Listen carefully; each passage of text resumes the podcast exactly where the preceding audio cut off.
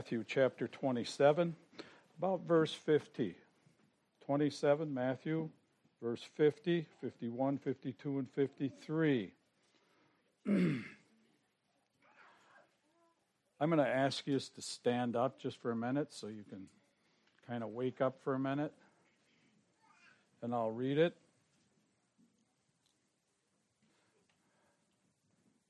Matthew 27:50 Jesus, when he had cried again with a loud voice, yielded up the ghost. And behold, the veil of the temple was rent in twine from the top to the bottom, and the earth did quake, and the rocks rent. And the graves were opened, and many bodies of the saints which slept arose, and came out of the grave after his resurrection, and went into the holy city, and appeared to many. That's Matthew 27 50 through 53. Thank you, Lord, for the privilege to uh, look into the ancient words this morning. May they shape our lives and may they have an effect on our hearts. In Jesus' name, amen. You may be all seated.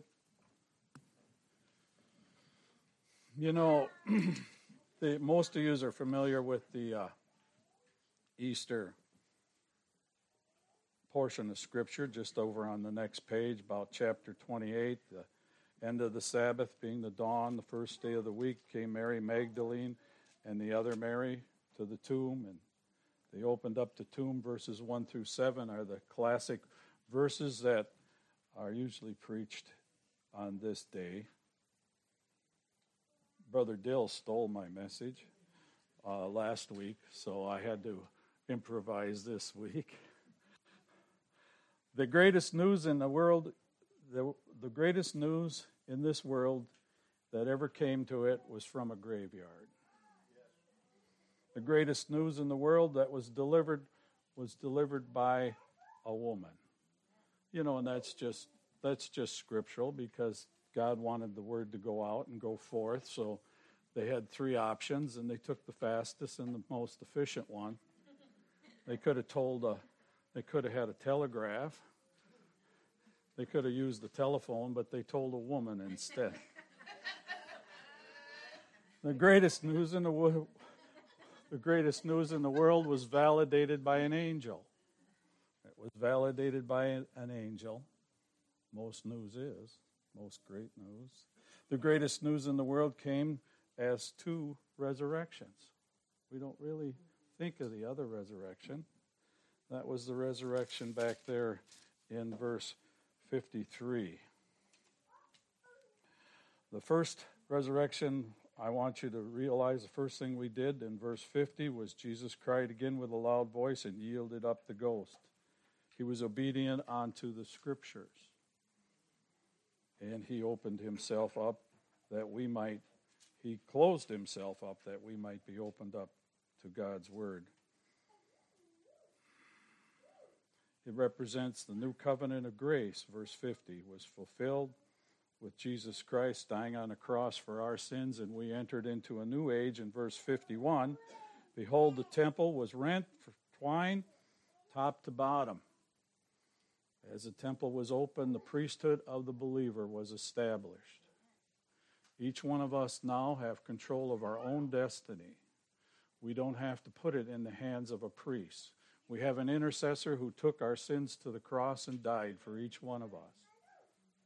We have God's completeness in His obedience to the Holy Word. And now we have that responsibility laid solely on our hands and our hearts, and we can perform that to the best of our ability for our Creator. Verse 52 And the graves were open, and many bodies of the saints which slept arose we have a new church age established. Now, you know how I am about the New Testament church. I don't, I believe the church got its start way back in Genesis when Jesus killed two goats to cover our mankind's sin.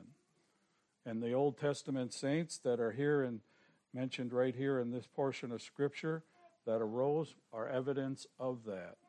They looked forward to the cross. They looked forward to the crucifixion. They looked forward for, to innocent blood that was going to be shed to them. And when that blood was shed for them in verse 50, 51, and 52, they arose.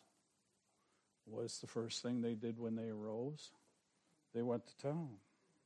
And they came, the graves were open.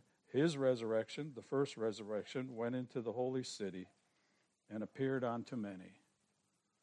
That's the Christian faith in a nutshell.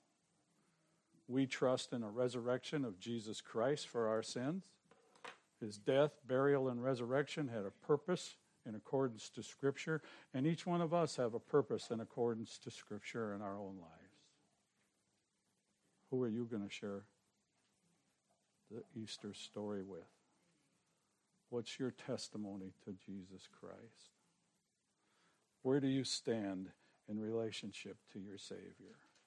There's no priest going to intervene on your behalf. There's no no uh, goat going to be sacrificed on your behalf. It's between you and God. How you fulfill and interact in accordance to the Scripture, prompted by the Holy Ghost, solidified by Jesus Christ, and commanded by our Heavenly Father. Your relationship hinges all on this celebration of today. We have celebration in summary. This Sunday is not a day of, not just a day of recognition, but it's a day of fulfillment. On this day, we recognize this day as uh, Easter, and we recognize it in Easter in the proper perspective, I might add. But it all took place in fulfillment of Scripture. And it all hinges around each one of us in our fulfillment of the same thing. Let's all stand.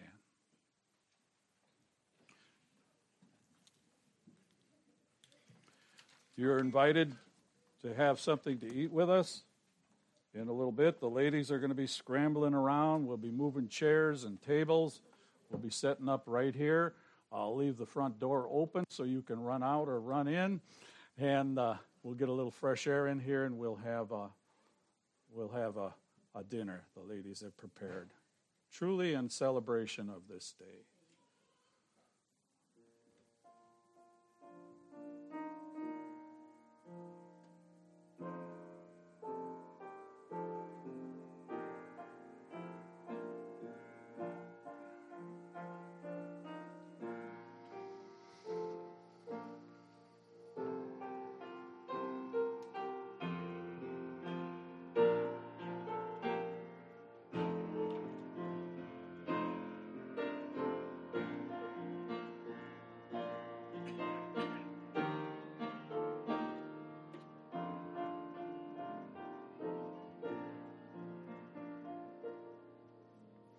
Brother Kevin, would you close us in a word of prayer, please?